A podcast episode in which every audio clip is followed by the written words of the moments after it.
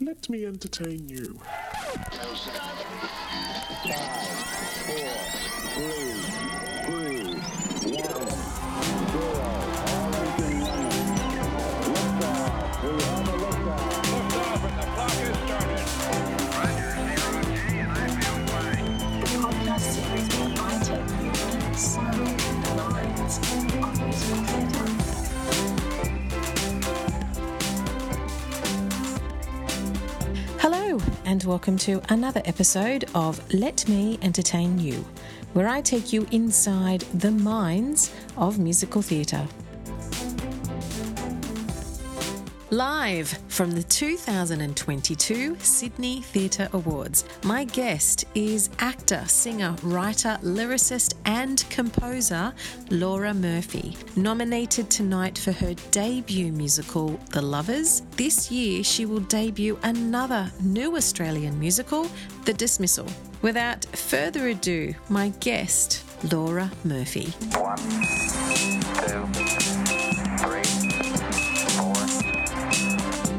Going dry. Hello, Laura Murphy. We're here at the Sydney Theatre Awards. Hello. Hi. it's been a good night, hasn't it? It's been a great night. Congratulations. You were nominated for two different awards for your musical Lovers. yeah.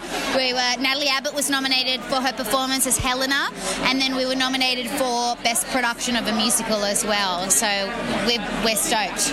You know, I was really intrigued to talk to you because I've followed your career for a little bit because I don't think people realise that you've been in people's homes for quite a long time. Did you not play a fairy sometime on Channel 9? Yes, for like nine seasons. Um, yes, I played Sparkles the Fairy in William and Sparkle's Magical Tales, and that's sort of that was my first. I started writing. I started actually on that project as a songwriter, so I was writing all the music and lyrics for it, and then um, and then the producer was like, "Look, you kind of look like a fairy, and you sound like a fairy, and you're creating the character with these songs. So do you want to audition for this fairy?" I was like, "Me perform what?" Um, and so I, I, I did the audition, and then, then that, ended up being like nine or ten years of my life, and was like really set a structure for me as a songwriter because we we did like literally something like 400 500 episodes. So like churning out songs um, t- like meeting a brief like week after week doing that really helped me um, helped me with my skills and like meeting a deadline which um, which I've taken what I learnt from doing that with me into writing music musicals I know. I mean, I know because I did a little bit of research because I interviewed, was it Queen Fairy? Chelsea Plumley played Queen of the Fairies yeah And I interviewed her for Mary Poppins. oh of course oh she was so good in that role amazing So your name came up, and I thought, I, you know, I just thought I can't wait to actually speak to you. yeah but we've met each other around the traps We have, we've met each other. So tell me more about Lovers because it was a limited season at the Opera House. It was an Australian premiere, a new musical, which hardly ever happens, and I'm totally excited by it. Me too. I mean, we're, we were all just really excited and proud uh, of that production, and we learnt so much as well because you know it's the first production. You know, when it's a new musical like that, it's not being tried and tested anywhere else with any other sort of uh, you know uh, creative brains or you know it's it's we were doing it. We were doing it ourselves, so it was highly ambitious for Bell Shakespeare to take that on, not being a company that does musicals, let alone they don't often do new works either. I mean, rarely they've been doing the works of a of a guy that's been dead for a couple hundred years, um, and so so it was really ambitious and, and a big big deal for Bell Shakespeare to do this. And we have other amazing theatre companies like ATYP, Hayes Theatre, taking on new works, taking on new musicals, and doing the very first iteration, the very first production of those musicals. And I just applaud that because it's a big deal. It's like a play, but times three, because there's music and there's dancing and there's live instruments, and it's a bigger. It's uh, the scale is just so different. It different, do you think, working in that television environment to working on this is your first production, Lovers, which I think took about seven years to make? Well, I started, I came up with the idea about 15 years ago. And then so I've sort of been chipping away at it through all of that time, and obviously not full time. You know, I'd not look at it for years, and then I'd be re-inspired by something and go back to it. But also, I just thought it will never happen. We don't really do new musicals in Australia. But then when I worked on Muriel's wedding, um, that initial workshop, I was like, okay, maybe we're doing this. Maybe I should grab that musical, the you know, dust it off at the bottom of the drawer and see what I've got. And that's when I started to take the prospect of actually putting it on stage a little seriously, a little more seriously. But uh, that was kids' television. Um, so with that, there's a certain different sort of theatricality, and there's a different. Um, like the way you're engaging an audience is a little different to most other sort of screen like drama or anything like that but it does translate into live musical theatre where you don't have long to engage kids. You got to get them and same with a live theatre audience that are sitting there. They've had to park their car pay a million dollars because it's sydney you know uh, wait in line to get you know there's you don't have long to get their attention and engage them and really make the storytelling clear and that's I guess a commonality between that work on screen with the with Magical Tales and then venturing into live musical theatre. I absolutely love that because that actually also is a true notion with film. If you don't catch them in 10 minutes in the film, you don't catch them at all. That's right. You gotta like you gotta get the jump off right, and then you've got to stick the landing. I also love the fact that you spoke about Muriel's wedding because, of course, that started at the STC Mm. down there at the Wharf Theatre, Ros Packer Wharf Theatre. Then, of course, there was an actual Australian tour. we're doing a thing. We're doing a um. But I love you. and you're gorgeous. Um, and Natalie Abbott played Muriel, who I interviewed. Chelsea Plumley also at some stage. She was in it. Exactly, Deidre. Deidre Chambers. Did you also take on the role as Tanya at I took stage? on the role as Tanya for the Australian tour, but I did the original production as well as one of Tanya's minions, Janine. But then I got the promotion when we did the tour. I got the promotion. What did you learn about how they put on Muriel's wedding and how you moved that into the lovers? I think uh, watching Simon Phillips work as the director, the puzzle piece of the thing, like he is so great with form and structure and um, and the like literal puzzle piece visually as well. So seeing that helped me actually go back over the lovers and solve more problems than you would like than is necessary to solve on the page like a lot of that isn't a director's job to solve but just in anticipation i just i i sort of looked at it through that lens as well from a director lens from a form and structure uh, lens, and that really helped with that. And then also to see an audience's response to to new work and where or new like it, it, the the script obviously was derived from the film but the original music and lyrics from Kate Miller Heidke and Keir Nuttall. Seeing and what the audience responded to there as well was quite helpful for me to go back over and, and look at for that same reason of you've got five seconds to engage them. So what's wh- when do things land? What helps make a moment land an idea land a melody land whatever it might be That is an incredible amount of education, and that's not including your actual education. That's right. Well, I, my education is I went to study music composition and I was there for four weeks and I'm such a bad student. So I deferred and never went back.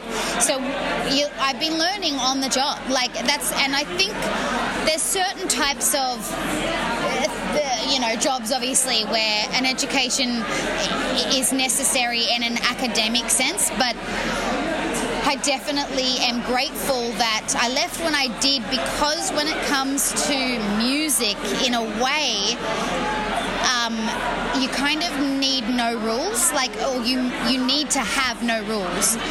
Whereas when I was studying, they started to say, well, this is music, this is not music, this is good music, this is not good music, this is what you do, this is what you don't do.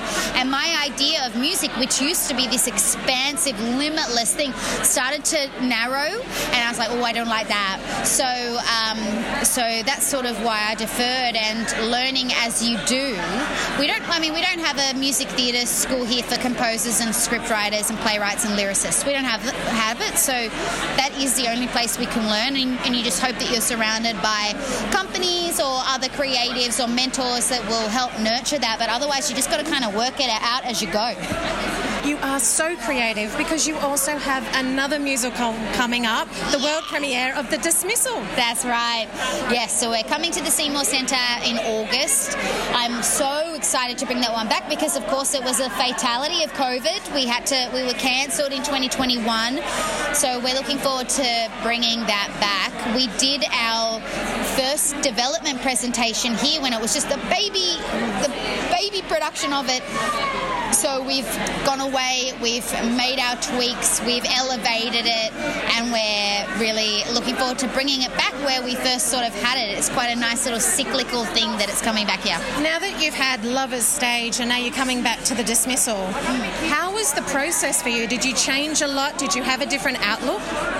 On the dismissal, I love you. oh, I love you. Congratulations, the dismissal song was incredible. It was the best part of my night. Everything else sucked, and Oh, I'm stop. this. Yeah, yeah, scenario. read, read. It was yours. I just want to say that Laura here is saying goodbye to a lot of her lovers, cast members. Put that on the record. Ah, but she It's Caddy Hamilton. Hello. Hello, how are you? The dismissal, I, I haven't made too many changes to the dismissal. From like I didn't kind of learn anything from the lovers and take on the dismissal as writing, but when it comes to putting on a production, I learnt so much by because that was my the lovers was my first professional production with a work that I'd written. So you learn so much about that side of things, like literally all the other stuff outside of the writing, all of the other, like all of the collaboration, your casting, your sound design, all that other stuff. So I'm looking forward to applying what I've learned there um, into the dismissal. And I mean, they say it all the time, but the casting is so important. If your cast is strong, then you're sort of set, you're pretty set. So we're about to start casting this week for the dismissal.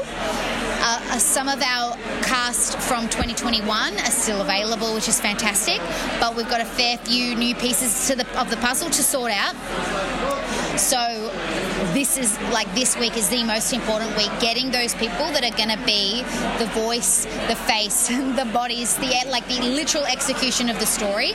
So I'm eh, really excited about this week and casting that. The dismissal is based on the 1975 constitutional political crisis. It is, Which yes. was the outing of Gough Whitlam. Um, can I say, you weren't born then, so how did you? I'm you. 74 years old, and I look great. I don't mean to ask for your age, but I'm saying, how did you? Yeah. Because it wasn't uh, sort of like an, an, an gigost in your, in your. yeah. How did you therefore attack? Because you're doing the uh, the music. Yeah, and the lyrics. And it's the same for the rest of the writing team. Um, Jay and Blake, who um, co wrote the book together, they also weren't uh, around at that time. So, but it's sort of. Gough Whitlam and the effect that he had on Australia is still like people have a visceral reaction to when they hear his name or Sir John Kerr's name. When they announced when they we had a performance tonight of a song from the show and when Marnie the host was saying oh the, the dismissal is about this that and the other and you know Whitlam's sacking by Sir John Kerr there was hisses in the crowd. I mean it's still we have such an, a reaction to it. And like my parents were huge Gough fans and beneficiaries of all of the things that he enacted when he when in, in his time in Parliament. And so I guess because of that, it's kind of easy to dive into it, even though I wasn't there in sort of talking with people, doing research. Um, it was. It really helped me sort of paint a picture of what it felt like at that time. I'm really sorry to interrupt, but I love you so much. I love you. Dinner I love soon. you. But yes, so obviously the responsibility. you know, doing the music and lyrics is just to try to evoke the sights and the sounds of that time, even though I wasn't there. Mm. So Wikipedia really helped with that, and chatting to some people that were around that time. Bye, my love. Thank you for tonight. Amazing performance. Brittanie Shipway. always. Very good. Sing. Oh, hi. You? Yes. So the song that was played, ton- the song that was performed tonight. Yes. Can you set me up? So that's sung by Margaret Whitlam, Gough Whitlam's wife. Crash through or crash is something that Gough used to say when he was talking about like we take a risk, we go for it, and we may succeed or we may flop, but you got to give it a go anyway. Um, and so Margaret, in a in a moment, in a deflated moment for Gough Whitlam, she tries to empower him and lift his spirits by using that quote and. Um, you know, get him to get off his ass and do the thing.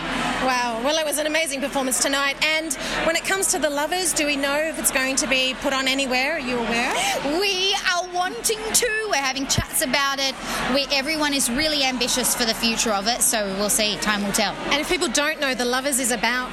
The Lovers is a, a pop infused uh, reimagining of Shakespeare's A Midsummer Night's Dream. So it's taking the story and um, using a, a completely original modern pop score and original lyrics to tell the story and sort of um, take it to to interesting, amazing places. And when is the new musical, The Dismissal, coming to the Seymour Centre? August 2023, I believe. And are you in any shows coming up? Well, I'm writing a lot of them, and I am definitely not done performing yet. I mean, who is? If you have the bug, you, you know, it sticks with you. But it's definitely second on the priority list. But I, if when a show comes along or a role comes along that I'm so excited by, I will totally throw my hat in the ring and go and do the auditions and give it a red hot go. But at the moment, there's been nothing that's sort of lit a fire in, under my belly uh, in the way that writing has. So I'm just sort of riding the writing, riding the writing train um, until something comes along that's like, okay, that I put a pause on the writing for that role. Laura, I've got to say, we see each other all the time. I've been following your career. I'm so excited for you. I truly mean it. I can't wait for what's going to happen next in the future and what you're going to do because the wealth of knowledge that you've got and also what you're surrounding and what you're creating. Have a great night tonight. Again, congratulations for the two nominations for the Lovers. And I can't wait and see what's going to happen with the dismissal and what you're going to be in. Thank you. Thank you. This has been Let Me Entertain You inside the minds of musical theatre. Thanks for listening. Please like, subscribe, and tell your friends. But most importantly, go and see a show. Tranquility Base here. The Eagle has landed.